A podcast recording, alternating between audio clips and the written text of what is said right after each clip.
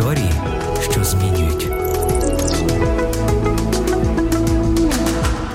Одного разу чоловік потрапив у корабельну аварію і був викинутий хвилею на безлюдний острів. Він єдиний серед пасажирів корабля та екіпажу залишився в живих і безперервно молився про те, що Бог порятував його. Кожен день він дивлявся в горизонт, сподіваючись побачити пливуче над допомогою судно. Та все марно. Кінці кінців чоловік вирішив побудувати собі хатинку з дошок, які викинули на берег після корабельної аварії.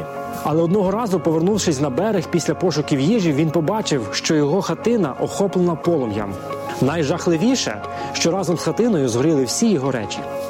Він залишився ні з чим. Він більше не міг стримувати свого відчаю і гніву.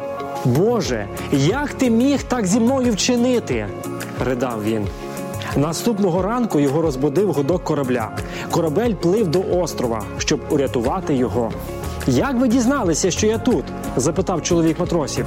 Ми побачили димовий сигнал, відповіли вони.